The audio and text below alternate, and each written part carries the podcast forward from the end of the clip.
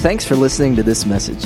For more information about The Exchange, visit www.theexchange.cc or you can visit us for one of our Sunday gatherings each Sunday at 9:15 and 11 a.m. Uh, last week we kicked off uh, the series that we're calling Unwrapped, and we began kind of thinking about what is really one of the most central acts of the Christmas season, and that is the exchanging of gifts. And so I thought it'd be really cool just to kind of identify and label ourselves in the house today, because I know you all came to label yourself in front of everybody. Um, and so there's really, when it comes to unwrapping presents, I began to think about it this week. There's really kind of two categories, two crowds when it comes to unwrapping gifts. And so I'm going to ask you just to identify which crowd you're in in just a second. And you're like, I don't even know the crowds. Here's the crowds. One crowd is uh, there's the rippers, all right, and the other crowd is there's the savers. That's just what we're going to call them, the rippers and the savers. So let me define them, and then I'll let you identify yourself within them. Some of you are working ahead of me. All right, stay with me. Don't get too far ahead. Okay, the rippers, if you will, the rippers are those individuals who really have no regard, all right, for the beautiful wrapping job that has been done on the present that they have been given. Like no value placed in the time and energy spent cutting the present, all right, all of the hundreds of pieces of tape that have been used on that individual gift.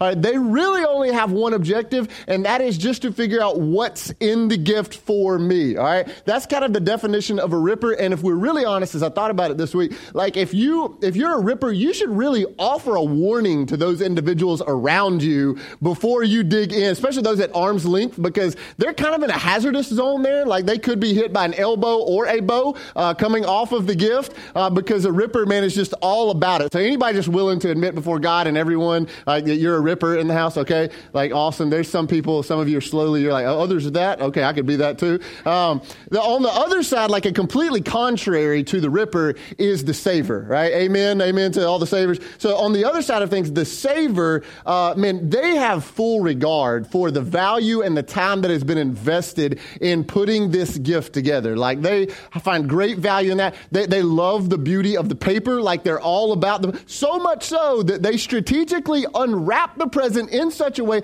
that you could actually use the same paper to wrap another present in. All right. Anybody a saver in the house? Like you're a saver. All right. That's what I'm talking about. You're the people that like a while ago when you pulled in, you were backing in and out of your parking lot about three spot, three times just to get it straight, weren't you? Okay. There's medicine, medicine for you, therapy, all that good stuff. It's awesome.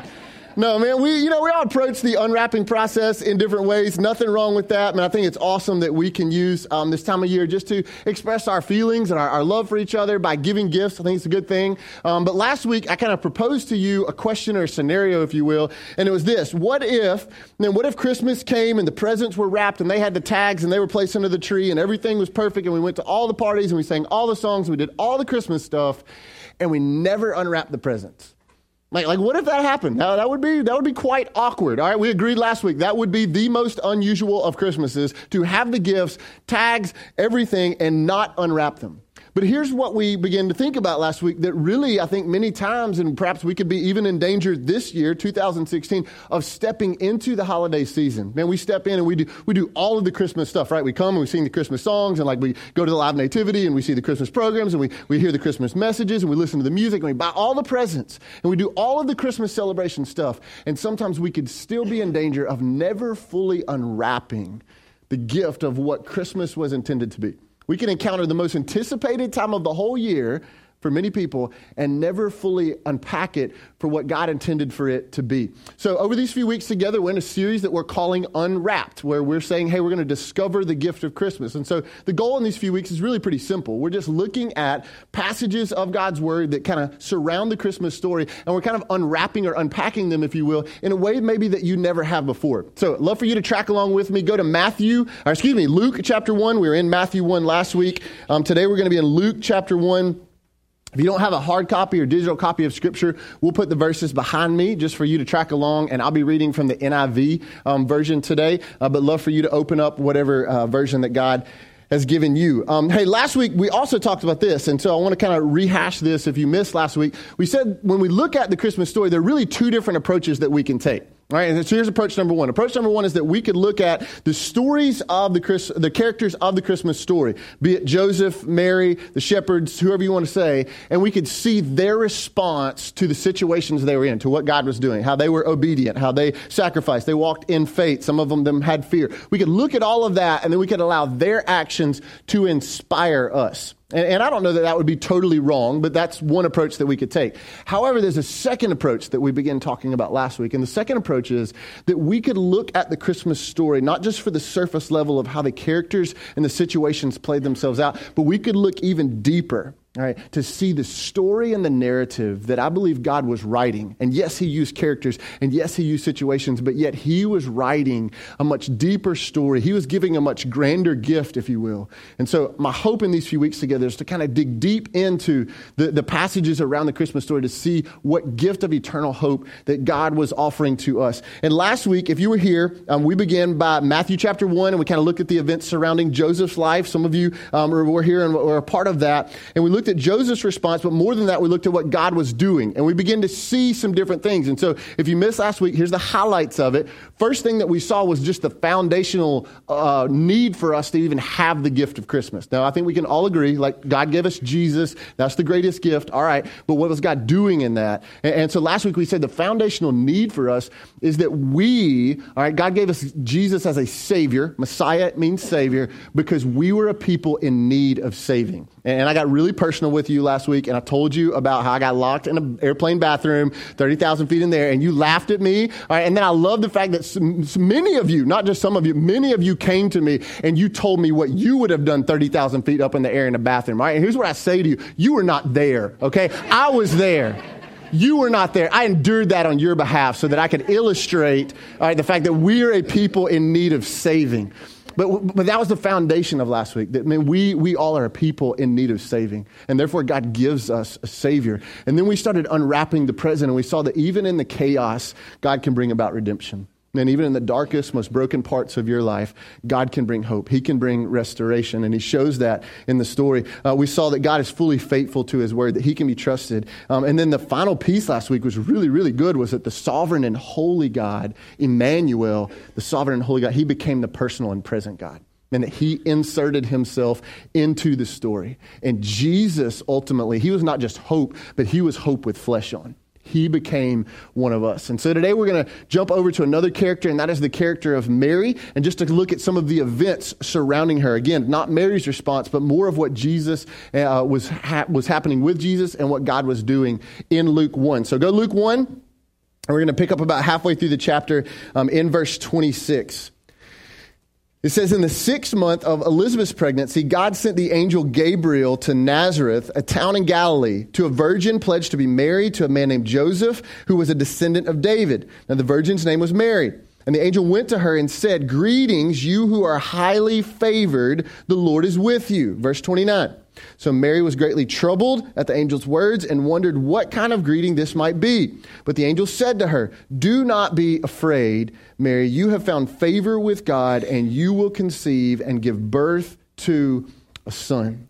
We're going to just stop right there for a moment. And so here we begin to see kind of the beginning of Mary's story within the overall Christmas story. And, and, much like Joseph last week, the angel visits Mary and delivers like this unexplainable, incomprehensible news that Mary, as a teenage virgin, is now pregnant and is going to give birth to a baby. All right. And ladies, I think we can all kind of just agree. You can agree with me. It's one thing to get the news that you're pregnant. Like, ooh, that's awesome. Like, it's another thing to get the news that you're pregnant and God is the daddy, all right? Sell that one to mama, okay?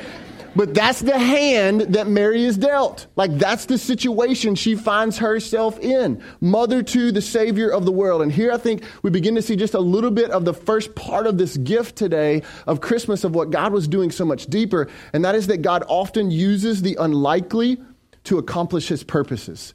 God often uses the unlikely people and places to accomplish his purposes. And throughout scripture, if you have read God's word much at all, over and over, you see that God uses the unexplainable, unlikely people and places and circumstances to accomplish his purposes. So let's kind of look at some highlights. In Genesis, we see the story of Abraham, who was what, 100 years old before God made him the father of Isaac, who would become the father of the nation of Israel. In Exodus, we see a guy named Moses who had a serious stuttering issue, yet God said, that's the guy that I want to be the leader for thousands of Israelites to lead them out of slavery. And God chose Moses. Later in the Old Testament, who does God choose? He chooses Jonah, who did what? Who ran from God, finds himself in the belly of a fish. And God's like, oh, that's one of my guys. I want to use him. God in the New Testament chooses Matthew, who was what? A tax collector. And he stole and cheated people for a living. And God said, That's going to be one of my closest followers. And I'm going to use him to write one of the most powerful and influential books in God's Word. And then we see not only people, but we also see circumstances. In other places in Scripture, God chooses uh, to feed a hungry crowd with what? A little boy's lunch of fish and bread. God chooses to put three of his followers in a fiery furnace so that he might get glory in that. God allows a, a military leader in Joshua to declare that the sun would stand still, and it does. And then we all know the story of God using a shepherd boy with a slingshot and some rocks to take on a nine foot giant. I mean, throughout Scripture, we go on and on all day. God chooses to use the unlikely people and places and circumstances of life, the unexplainable, to accomplish His purposes. And here in this moment of Luke 1, like God's ordaining a simple teenage virgin to become the mother of God's son, the savior of the world. And I would argue with you, like if we're the writers of the script of eternity and like how the savior of the world, the son of God is going to come into the picture, that's not how we're writing the story. But God says, that's perfect. That's exactly the way that I want to use an unlikely and an unexplainable situation to accomplish my purpose. I think in the New Testament, Paul kind of writes some, some truth to the church at Corinth that maybe gives us a little insight into this idea and this thought process of God. Look at 1 Corinthians chapter 1, verse 27. This is what Paul writes to the church at Corinth. He says, But God chose the foolish things of the world to shame the wise. God chose the weak things of the world to shame the strong. God chose the lowly things of the world and the despised things and the things that are not to nullify the things that are, so that no one may boast before him. And Paul writes this to the church at Corinth, who was a very unlikely people. And he says, guess what? God loves, he specializes in using the lowly, the weak, the foolish things to accomplish his purposes. Why? So that no one can boast in themselves, but so that God might get ultimate glory. You know, we as people, if you think about it, like we're really quick to either take credit or to try to explain something, aren't we? We're really quick. Well, why'd this happen? Well, I don't know. I'm thinking this is what went down. Or, hey, who did that? Well, I did that. We're really quick to take credit or to explain something.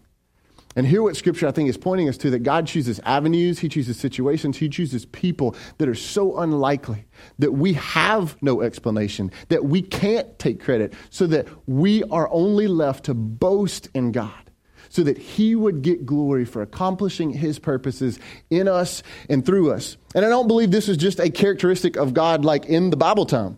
But I believe God still today is into using the unexplainable and the unlikely situations and circumstances of our life so that he might accomplish his purpose, his purposes in us and through us. Um, one of my friends right now, one of my close friends, is uh, quite a few decades ahead of me in age.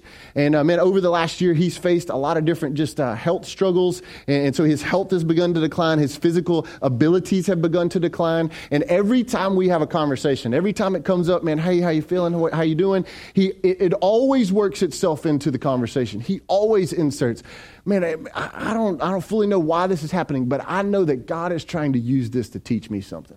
Man, I have no doubt that God has a purpose in this season that He's trying to accomplish in me. And I think the hope of this unlikely news delivered to Mary is that the same God who delivered this unlikely news can accomplish his purposes in the unlikely situations of your life as well. And for us, it seems like a financial fallout, a health scare, a difficult work environment, struggle with our family, you name it. But maybe God looks at it as the prime opportunity where we are most teachable. And He can begin to accomplish His purposes in us and through us if we'll choose to listen to Him. So I ask you the question for you to consider. I wonder what might be a situation or circumstance in your life right now that maybe is not understandable to you, it's not in your logic, it certainly wasn't in your plans. But maybe God can use the most unlikely of situations to accomplish his purpose in you and through you. And then I would challenge you, in light of what we see and read here, I would challenge you to change your attitude. Rather from an attitude of questioning or doubt, what if you flip that into an attitude of trust? And then on top of that, you begin to go, God, I'm not all knowing like you are, but would you begin to reveal to me the deeper purposes that you're trying to accomplish in me? I love the verses from Proverbs chapter 3, verse 5 that we all often quote. This is what Scripture says to us Trust in the Lord with all your heart. Not some, not a little bit, not the section, not when it makes sense, but trust in the Lord with all your heart. Change your mindset to an attitude of trust and lean not on your own understanding. Don't try to manipulate it in your way, but in all your ways submit to Him. And He, God, the sovereign God, will make your paths straight. So I think the first part of the gift of Christmas is really important and really good for us today is that God often uses those unlikely places and situations of our life to bring Him glory and work according to His purposes. We go back to our passage and let's read verse 31. We'll kind of add on the part we left off. It says, You will conceive and you're going to give birth to a son, and you are to call him Jesus. Now, here the angel gives specific instructions on the name to this baby that Jesus, that Mary is carrying. And if you remember last week, part one, Matthew 1, angel comes to Joseph, and what does the angel say to Joseph? Hey, Joseph, guess what? Mary's pregnant, and there's going to be a baby, and here's what you should name him Jesus. And so this message has been delivered that this baby is to have a specific name. And in verse 31, I, I, think it goes even deeper than that. Here's the second part of the gift God wasn't giving a name, but God was giving a promise. God wasn't giving a name, but he was giving a promise. Um, just out of curiosity, we got any Bank Plus employees in the house? Like you do anything at Bank Plus? Nobody at least willing to admit you work for them. You used to work for them? Just kidding. Okay. And so, like, as I'm thinking about how to just kind of quantify this truth in words this week, I thought about the slogan of Bank Plus. Anybody know the slogan of Bank Plus? You willing to admit that? No, because you thought I was going to make you stand up. All right. They, they say it's more than a name, it's a Oh, one person has heard them. Way to go, marketing scheme for Bank Plus. That's awesome. Bank Plus says it's more than a name, it's a promise. All right? And that's the slogan of Bank Plus. And they say, here's how we're going to deliver. It's more than our name, it's our promise. And I think right here in the middle of the Christmas story, as God begins to unwrap the gift for us, He's saying, I'm not just laying out a name for this child, I'm making a promise for all of humanity, for all of history. You see, up to this point, only five other children in history had been named before their birth. Only five Isaac, Ishmael, Moses, Solomon, and Josiah. Only five of them had received their name before their birth. John the Baptist would, would make six pretty quickly after this. But none of those names carried the significance of this one name, Jesus. And during this time, kind of unlike today, Jesus was a pretty popular name. There's a lot of kids named Jesus. And so that's why we often in Scripture see Jesus referred to as Jesus of Nazareth, that separates him, that this is the promised one. But Jesus is actually the Greek form of the name Joshua, which means Yahweh or the Lord saves. And so this wasn't just a baby with a name, but this was a baby with a purpose. Psalm makes some kind of hints and foreshadows what's to come. Psalm 130, verse 8, speaks of the Messiah, and it says, He himself will redeem Israel from all their sins. Now, remember what we said last week? We started with this foundation that why do we need the gift? Why do we need the Messiah that's coming? Because we're a people in need of saving. And here in this moment, God's just pointing back to that again. And last week, if you remember, we said the Israelite people, they were waiting on a Messiah. Hundreds of years, they're sitting and waiting. They're like, he's coming, he, he's going to be here. But here's what they were hoping for they just wanted someone to deliver them from the Roman rule and oppression that they were under. That's all they could think about. If we could have the Messiah that could do that, like, we're good. And we now know as we look at the story of Scripture that God was, He was preparing a much grander gift Man, he was sending a Messiah, a Savior, to save them from sin and death. And not only them, but it was for you and me. And God wasn't just giving a name, but he was giving a promise. And I think in the same way, man, the greatest tragedy of Christmas and the greatest tragedy of our lives as a whole is that we would only look to Jesus as a name. And I mean that by that we would only look at the baby in the manger the, the baby of Christmas, and we would simply trust him to fix the surface level needs of our lives. So often we come to Jesus looking for a quick fix for our broken marriage, our financial struggle, our difficulty with our job, our family issues.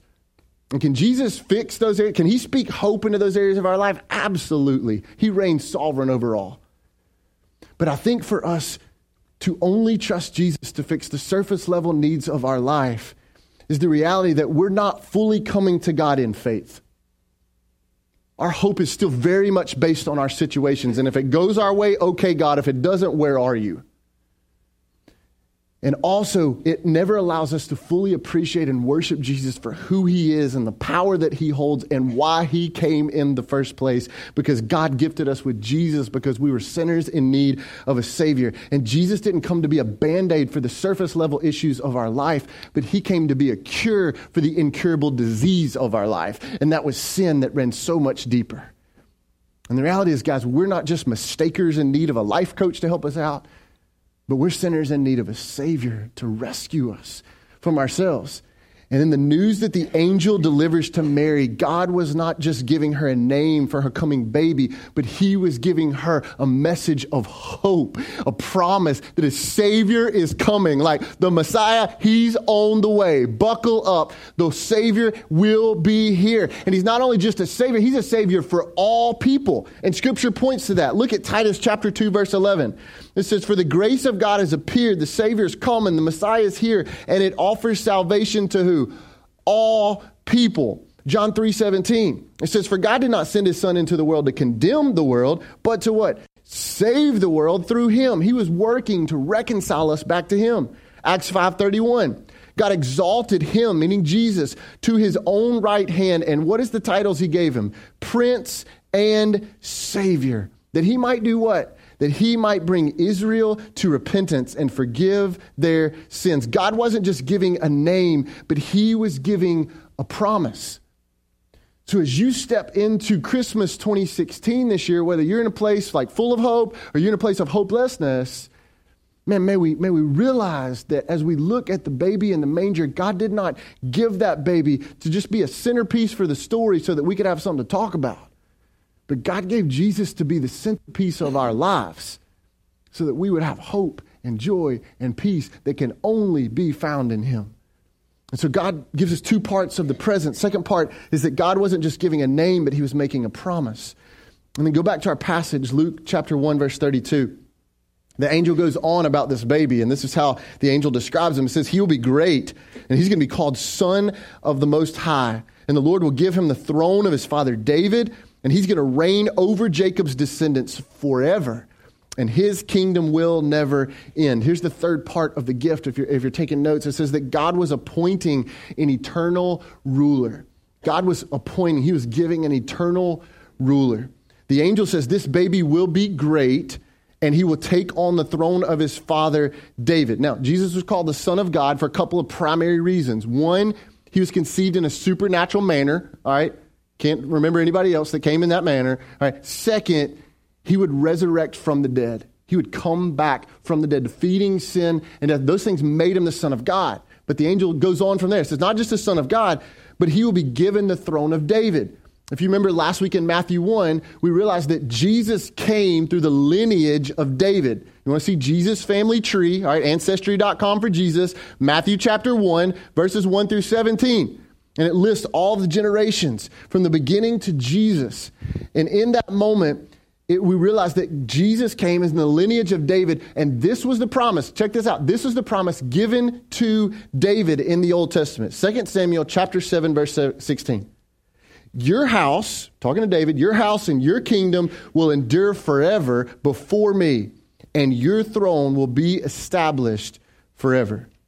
Now, let's think for a second when God gives that promise to David, all right, an ordinary dude just like us, what was David thinking? Like, throne for what are you talking about, God? Like, how in the world is a my throne something that's a part of me? How's that going to last forever? You can who's going to carry on the throne? I'm a temporary guy. And now in this moment, God is not just giving Mary a baby, but now he's appointing a ruler for all of time. And God was fulfilling words, check this out, spoken hundreds and hundreds of years before this moment. And he's going, Here they are. I told you it was going to happen. It's coming true right here. And in Isaiah chapter 9, verse 7, we see more prophecy, and this is, describes Jesus. It says, Of the greatness of his government and peace, there will be no end he will reign on David's throne and over his kingdom, and he'll establish and uphold it with justice and righteousness from that time on and forever. And the zeal of the Lord Almighty is going to accomplish this. And through a lowly teenage virgin, God was appointing a leader whose throne would have no end. And as we think back about across the course of history, has anyone influenced history as much as Jesus? I'm thinking about it. time is based on Christ, right? BC, before Christ, AD, after Christ's death. Christmas is what? The celebration of not gift giving, it's a celebration of Christ coming. Easter is what? The celebration of Christ's victory and Christ's sacrifice. And for every ruler in history who has ever ruled or will ever rule, their reign will see an end. But God in this moment is saying, There will be no successor to my son. He will have a kingdom that will have no end. And even in Jesus' final words before he leaves earth in Matthew 28, to return to God the Father, he gives us kind of one little last reminder hey, remember who I am, remember where I sit in the prominence of all things. Matthew 28 18. Jesus came to them and he says, All authority in heaven and on earth is mine. It's been given to me. And Jesus stands as the eternal ruler of heaven and earth with all prominence and all power and all authority. And as we uncover this part of the Christmas gift, if you will, and we think about like what, is, what does that mean for us? How does, how does that work into me in, in December 2016 and Christmas come? Like we have to ask ourselves the question, like who are we personally choosing to sit on the throne and the reigning position of our life? I'm not asking you to answer out loud, but like between you and God, like who, who's reigning over the, the everyday happenings of your life? I mean, are you, are you allowing the truth of God's word and then the worship response of, of your life, not just your song, and the leading of God's spirit daily in your work, with your family, in your home? Like, is that what reigns over your life supremely? Or if you got really gut check level honest, like, would you have to say, no, really, like the, the desires and the passions that I have of this world, the pursuit of more, or my acceptance, or my influence, or man, working up the light, like, like that's really more of what controls me. But Scripture says there's only one ruler and only one kingdom that will have no end. And there's only one ruler that gives us victory in life and in death and that promises the hope of eternity and joy that this world can't offer. And his name is Jesus. And every single one of us have to ask ourselves daily that question, man, who's sitting in the reigning throne of my life. So today we've seen a couple parts of the gift. God uses the unlikely to accomplish his purposes. And God was just not giving a name, but he was giving a promise. And we realized that God was, was blessing, he was appointing an eternal ruler. He's like, man, I know you're going to worry about that election in November 2016. Like, you're going to stress out about that thing. But guess what? I'm not really stressing out about it because there's an eternal ruler who reigns over all things. But then I want us to see the, the last part of the story Verse 34, uh, I love Mary's response, and like all of you ladies would have responded the same way if you'd got that message. Verse 34, like, how this going to be? Come on now. like, seriously, angel, how will this be? Mary asked the angel, since I'm a virgin. And the angel answered, Well, Mary, the Holy Spirit will come on you, the power of the uh, Most High will overshadow you, so the Holy One to be born will be called the Son of God. And verse 36, hey, remember Elizabeth? Even Elizabeth, your relative, is going to have a child in her old age, and she who is unable to conceive, she's already in her sixth month. Verse 37 For no word from God will ever fail. And in these final words between the angel and Mary, Mary asked the logical question I mean, how, how will this be? And it's really important for us to acknowledge that, like, Mary doesn't ask this in a place of, of disbelief and unbelief. She asked this acknowledging, like, man, what you've said to me is fully true. And if you keep reading there in Luke chapter 1, you'll see like her response is like, I trust you. I'm the Lord's servant. Do with me what you want. And she responds believing fully what the angel has said to her. And then I love that the angel responds to her question, like just logistically, how's this going to go down? And the angel gives her two responses that I want us to look at in just a second. But in the final verse of this passage, we just read verse 37, man, God kind of gives us the final piece of the gift and perhaps one of the most powerful verses and, and phrases in all of Scripture. And here's our final piece of the gift that through Jesus, God's promises are unfailing. Through Jesus, God's promises are unfailing. In this moment, I mean, let's, let's be honest. Mary has been delivered the most earth shattering news of her life. Not only is she, as a virgin, pregnant in the most unexplainable way in history. No, God's the daddy. Mom, what are you talking? No, no, God's the daddy. It's all good. But she's also carrying the long awaited Savior of the world. Let's think about this. If there was ever a moment in all of history where a panic attack was okay to have, this was it. We wouldn't have been like, Mary, what you doing? No, like, Mary, we would have been there too. And, and, Mary's thinking, this is what Mary's pondering. All right, let's be honest. As new parents today, what do we ponder? We ponder what color are we going to paint the nursery and how are we going to announce the baby on Instagram? Like, we're stressing about that. Mary's carrying the Savior of the world, the Son of God in her womb. And as Mary's kind of processing this decision of whether I'm going to trust God and His plans for me, or whether I'm rebelling against this crazy wild thing He's doing and I'm turning my back on God, she's pondering these two things the angel gives her two pieces of information. First, he says, Hey, you remember your cousin Elizabeth? You remember your relative Elizabeth? Man, you remember how long you've been praying for her? You remember how she couldn't have a baby? Like, you, she's going through all the stuff. Like, guess what? She's in her sixth month already. You're the first one to know. And then he speaks the phrase in verse 37. The angel does, perhaps the most powerful phrase in all of Scripture. And he says, For no word from God will ever fail. No word from God will ever fail. And in this single moment of the original Christmas, the Christmas, God was kind of revealing a part of his plan or a part of his gift, which is that through Jesus, because of Jesus, God's promises are unfailing. And I love that the angel gave Mary evidence and then affirmation. Evidence, then affirmation. What? It gave Mary the evidence, like, hey, you remember, you remember your relative Elizabeth? Like, you remember you thought that thing was impossible? Here's the evidence. Like, God's at work. She's already six months. She knows whether it's a boy or girl right now, right? Here's the evidence. And then the angel speaks a word of affirmation. Oh, yeah. And in light of that, remember, no word from God will ever fail. Evidence, then affirmation.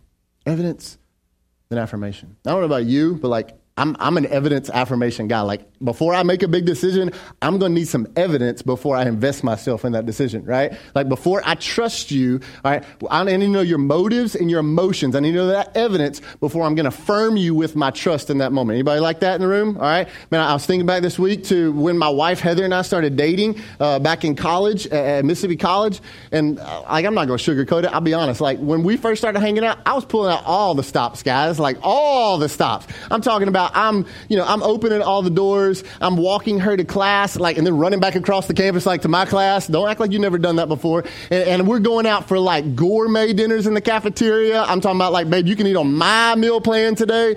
I was rolling out little notes, the whole deal. All right. And so for about a month, man, we've been hanging out and we're not officially dating yet. Like at that time we were just talking. I don't even know what they call it today, but like that's what we were doing. And, and, and I was getting some evidence that like she was in. Like, like she didn't tell me to leave. She didn't tell me to back off creep. Like she, she kept hanging out with me in the cafeteria. Like, you know, we split a burger together and eh, like it was good. And I was getting this evidence that, that she was eh, like she might have some feelings too. And about a month after we've been hanging out, homecoming comes around, right? You talking about sweaty Paul moment, dude. Like, you got to ask this girl homecoming, okay? And so, like, I had no doubt this is my girl. Like, this is the one I want to invite to be a part of that experience with me. But I didn't know how she was feeling. I didn't know if she was going to say yes.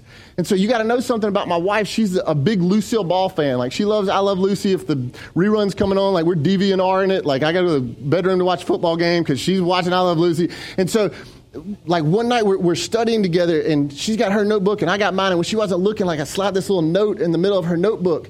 Um, and, and then I just sit for what seemed like an eternity waiting on her to get to that page. And so she finally gets there and like she opens it up. And so what it was is it was like a screenshot, kind of a picture I printed off from the I Love Lucy show. And then like it had a little caption down at the bottom, something about like, will you go to homecoming with me? It was a lot more poetic than that. But uh, it was something along those lines. And so she reads it and like I'm just waiting, like sweaty palms. I mean, you know, and she looks up and she smiles, and I'm like, oh, that's a good first sign. All we need is a yes. And she was like, absolutely. And I'm like, yes, score, Bryant. One for Bryant. Man, I was fired up. I was excited. I put myself out there, right? Fellas, come on, you with me now. Don't act like you're too tough for that. You, I put myself out there. And she affirmed that, all right? But I'll be really honest with you. Had I not had the evidence of the whole month long that we've been hanging out before and she hadn't told me to back off, Like, I probably would not have sought the affirmation through the invitation, if you know what I'm talking about, all right? There was evidence and then there was affirmation. And here's where I'm headed with this. I've talked to so many people in the middle of this so called journey of life. And for so many of us, we often question the affirmation of God because we've forgotten the evidence of God. I mean, we, we look at all of the things that God speaks to us through His Word, and we come in here and like we sing songs, and God, you're great, and greater you, Lord, and man, all the earth's going to praise you, and I'm right there with them, and, and like, man, we hear all this truth, and we sense the leading of God's Spirit.